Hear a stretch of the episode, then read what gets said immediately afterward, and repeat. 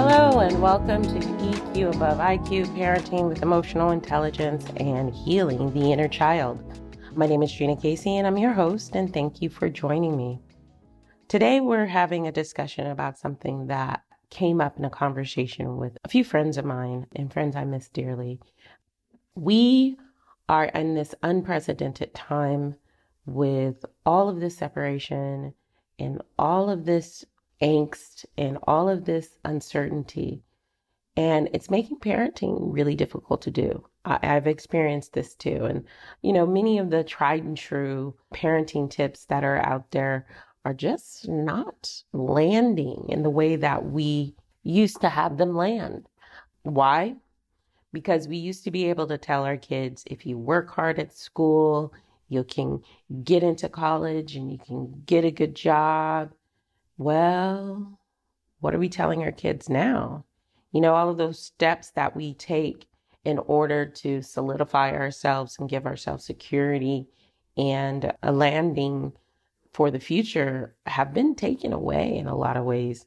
I know people who have been able to pivot and shift, and that is something that I find is a bit of a privilege and particularly not a privilege not allotted to people of peak color and BIPOC people. As a mother of a biracial child who is co parenting, not with the ease that I'd like to or would hope to.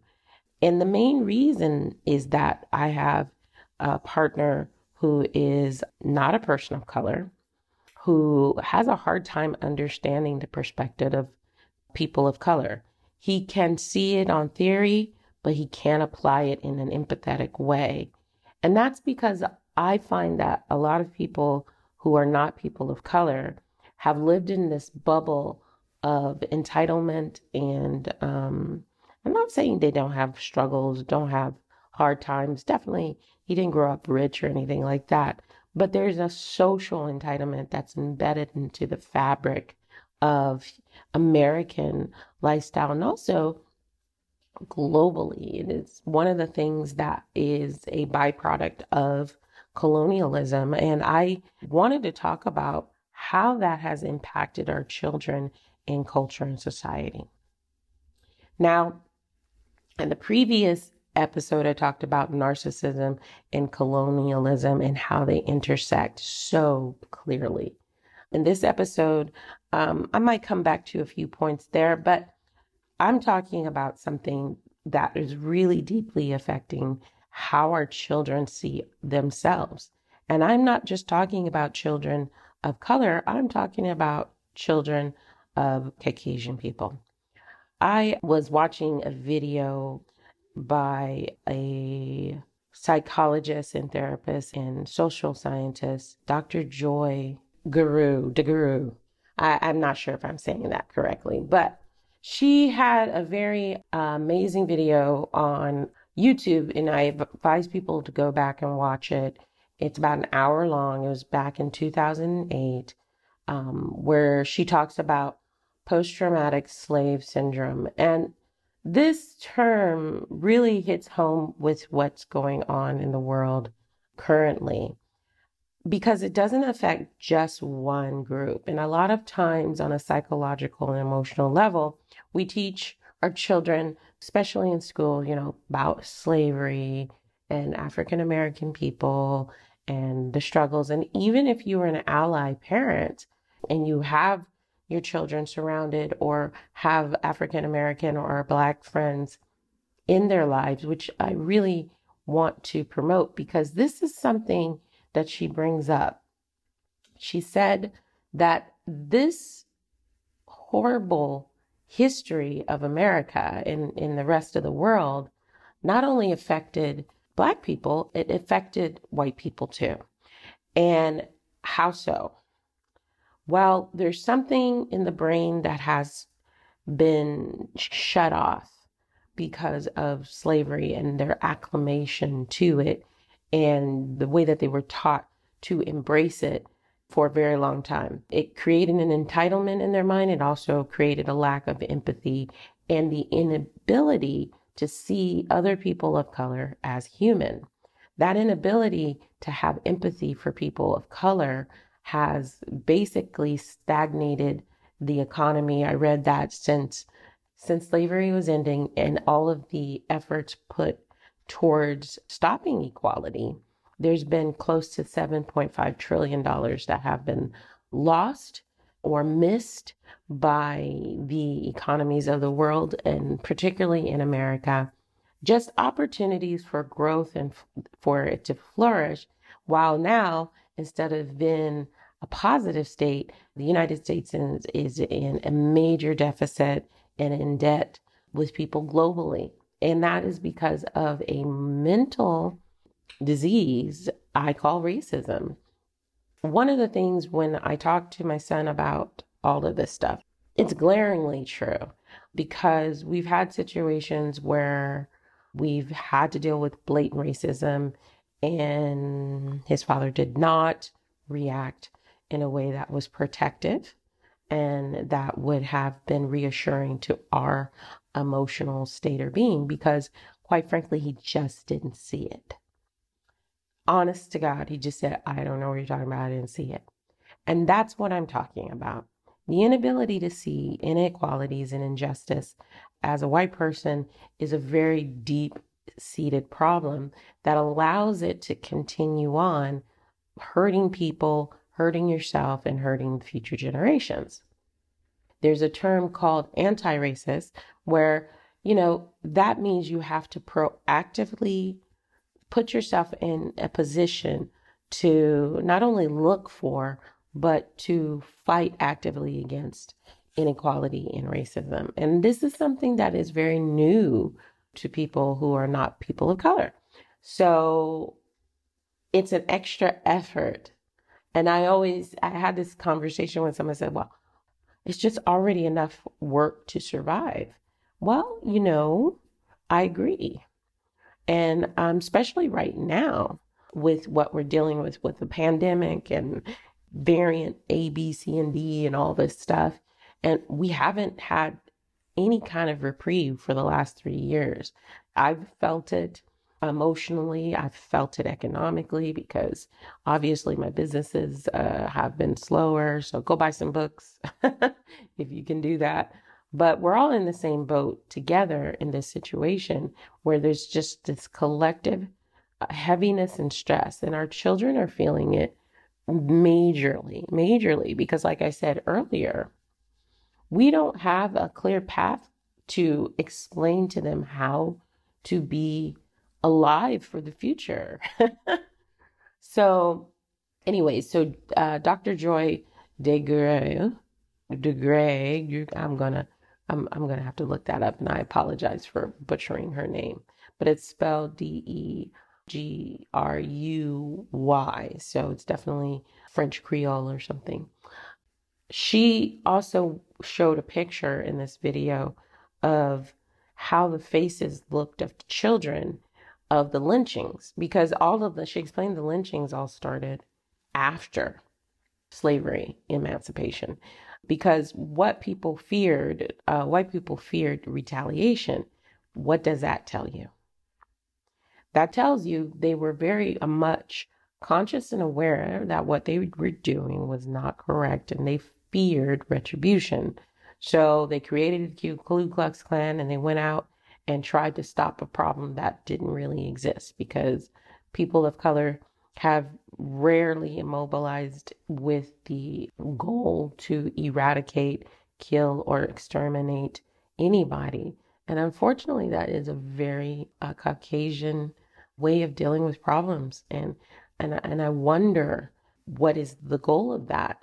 Well, like I've talked about in previous episodes, you know, the globalization of trauma, one of the things that really impacts that is the feudal European system. And that feudal European system had that hierarchy of, of the church, monarchy, and noble, and then all of the serfs or AKA slaves that did everything they were told. Now, that to me in itself is sort of, you know, these these people went out and hoarded the rest of the world even if there were people who were there, they hoarded it.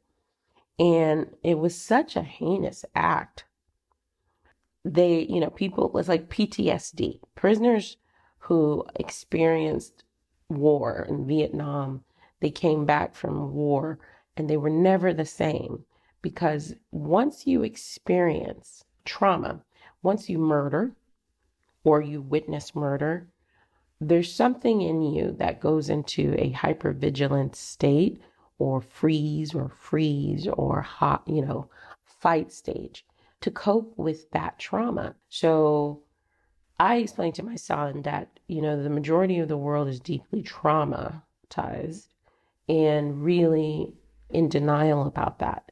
And denial, what they say, denial is not only a river in Egypt.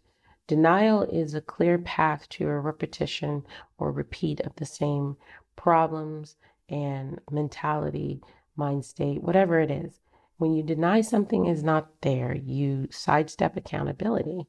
And stepping I sidestep sidestepping accountability will not get you the lesson that you needed.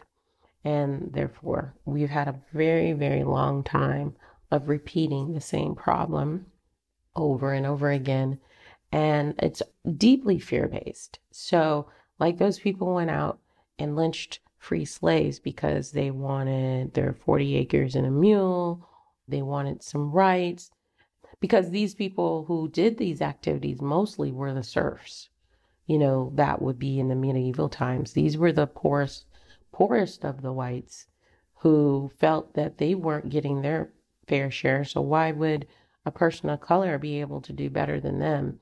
And we seen the, the, the massive retaliation and jealousy that comes from when people are industrious and can and get on their feet.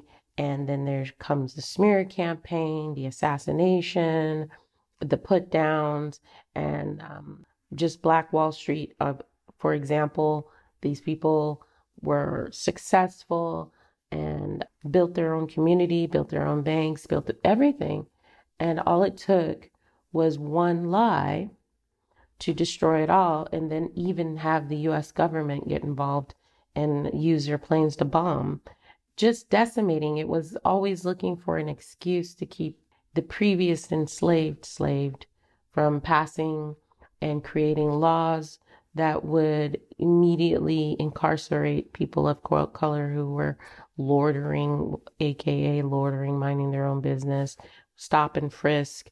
You know, we're talking about these things finally but they've been around and, you know, rap artists have been talking about it from the beginning of rap. But unfortunately, all of those venues, all of those avenues in which to express this history have been commercialized by the same people who continue to oppress. And that's what I always find funny about it. You know, at the moment, my inner child is aching for some peace and uh, it's aching to be embraced and held and been, be told it's okay. But I have, unfortunately, one of those people in, in that mental state, like so many other people of fear, constantly causing conflict and debacles and self loathing and self persecuting and blaming and, and, and not able to take accountability for his part in the problem, in the situation. And so, what are we to do? How do we explain these things? For me, it's been very much of a challenge co parenting in that situation because, with all my heart, I want my son to love everyone. I want my son to feel embraced by everyone. He is my mocha latte sweet boy. And, um, excuse me, I'm getting choked up a bit it's been really difficult to explain this time. And so since we don't have these, you know, tried and true, actually they they probably never really worked when you pull back the the lens and perspective. They worked for a certain time because that's what we were gaslit to believe would work. You know, gaslighting is a very, very powerful tool of the wealthy and powerful. And we've seen it in all avenues from newspaper, politicians, but movies and entertainment are one of the biggest of all time. You know what I mean? Like, I think of minstrel shows where white men went in blackface and they painted the caricature of happy black people dancing and jigging and jiving, when in fact that that was not the state of black people at that time. They were struggling. They were they were slaves. They were they were really oppressed. But to get everyone on board with that ideology that people of color, not just black people, were subhuman or not worthy of respect and love, they they basically had to characterize them as something else. Savages. That's what they called the Native American savages. When they had one of the most, you know, they had agriculture down. they actually helped the pilgrims survive a winter. And then, unfortunately, they were stabbed in the back and decimated with disease. And then, with no no apology, no reciprocation of help and all kinds of things. When you think, when you sit back and you think about it, and you have to explain this situation to your child, and I want you to, because unfortunately, it is a very unpleasant and ugly thing to talk about. But the reason why I encourage this conversation, and it can be done in the way that I'm doing it with you, with love and respect and not necessarily blaming, but just historical facts. You give them an opportunity to process this world in an honest way so that they have these tools and the empathy and the self awareness to change that in the future. You know, what do they say? Children are the future. I believe children are the future teach them well, and let them lead the way. That's honestly, that's exactly how I feel because, like, in that picture with the lynching, that child's face was not grimacing, it was like almost joyful.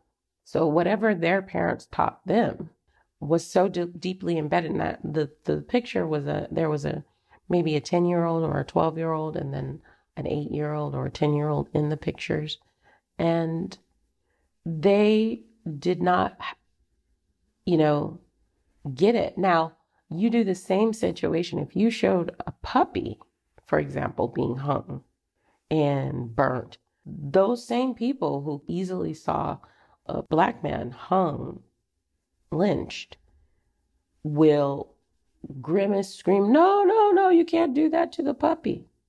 So that just gives you an idea of like how little value people of color, Black people's lives were during that time. And in many cases, still ours, because those teachings are constantly being perpetuated over and over again. And also because there are no counter stories of humanity. I saw a post from a friend about, it was in the first 1800s, it was the first time something called the Negro Kiss or something, African American. It's the first time in cinema history saw two black people in love kissing. And I distinctly felt, wow, I can't count on one hand how many times I've seen this in films where it was not rape, where it was not aggressive, overly kinked out sex. Like, just love looking in the eyes, love looking. And I've watched this clip from that time. And it was, it's just like anything that you would see in a romantic comedy now, which is mostly led by non people of color, white people. I sometimes I say non people of color because you're not really white, you're peach. We're not really black. We're kind of like brownish, reddish tinge. It just depends on your genetic genetics and your history, your ancestry. But the point is, I use those terms only because that is what's familiar. Um, that is what everybody knows, but they actually are terms that I don't really believe in. So, point is this we have the responsibility as the parent of the future generation to start explaining things in a way to our children that is digestible, that is kind, that is emotionally intelligent. There's nobody that lives right now in this time and age that has this all figured out. I'm just going to tell you It's a strong marketing scam because we're all so desperate to heal. We're all so desperate to heal. At most, you can get a nugget. That's what you can get. So don't, I don't want to say fall for it, go into everything that you invest with the knowledge that this is just a guide to your healing. I am a cognitive behavior therapy coach. I am an EQ coach, parenting coach. I am just a guide. I am not a guru. The ideal of the guru is just another marketing scheme, in my opinion. There are people who have been enlightened on this journey, but even the Buddha admitted to his own flaws, admitted to his own humanity. All he did is like, and all he says, and like I say, is I have had some major epiphanies on this journey called life, and this is what's been working for me, and this is what I'd like you to do, because this is what I'd like to see in the world. That's all that is. We are here to inspire a shift in the consciousness of now. And there's been so many people. I think of Martin Luther King Jr., whose birthday just passed, who everybody's out here putting them quotes up. And one of the things I said, if you were posting this quote by Martin Luther King, I hope that you are following that for the, the rest 364 days of the year. Because a lot of times we like to jump on that bandwagon and of peace, love, and everything else. It's a programming to thing to do that. Let me look like this right now, today, because I don't want to look like the other thing. But I'm not practicing those things the rest of the week. So what I'm trying to instill in people is let's be more emotionally intelligent and self aware so we can practice those things more often and regularly. We're never, we're not getting 100% right now, people. This is a generational shift that's happening. Just like it's gotten gradually better since the 16 and 1400s and everything else with pestilence and medicines and, and, and even equality rights it's still not there yet. So we, because we got people who like it the other way. We got people who are who are comfortable in that trauma, who are comfortable in that pain, and they want to keep everybody there because they profit from us being in that place. We have to change the profit where it's something that benefits everyone. Everyone. So, real quick, I'm going to read what I wrote here. I'm making steps but my motivation drives me right into a wall of supremacy and asleep people. I keep pushing without any emotional support. I keep shifting my mindset and visualize myself on that other end while I have a mentally abusive ex trying to stop me with doubts and debacles. I am heavy and hurting, and honestly, no one who should give a damn does. I speak my truth but what else can I do? You know, I speak my truth and hope for my hand for a hand rather than another door slammed in my face. This living shit is hard. But I have a roof over my head, food on the table, and a child that I love and that loves me back. Trying to stay present while I manifest the joy and the security we deserve in a world where people don't understand their collective power to change it for all, for the good of all. If we could all wake up to our power, we could replace narcissism with nurturing, greed with gratitude, and division with divinity. But too many people are still in the fog of fear. Emotional intelligence is the sun. So I end this episode with that. I do encourage you and hope you will support me by going to thisreallifebooks.com and checking out the various offerings that I have for children's books, children's clothing, and adults' clothing, as well as my coaching services. Go there now. My rates will be increasing. I know crazy, but someone told me that I'm not charging enough. It's really hard for me because I just want to heal people. And I do that because, yes, I'd like my bills paid, but I do that because it's honestly the resonance of my heart and spirit that I want things to shift for a very selfish reason. I have my son and 10 generations after him to take care of right now. That's my intention. And I want it to be your intention too. So I do hope you will go and support me. Follow me at TikTok at This Real Life Books, on Facebook, This Real Life Books, and Instagram, This Real Life Books. And I hope you have an amazing, blessed day.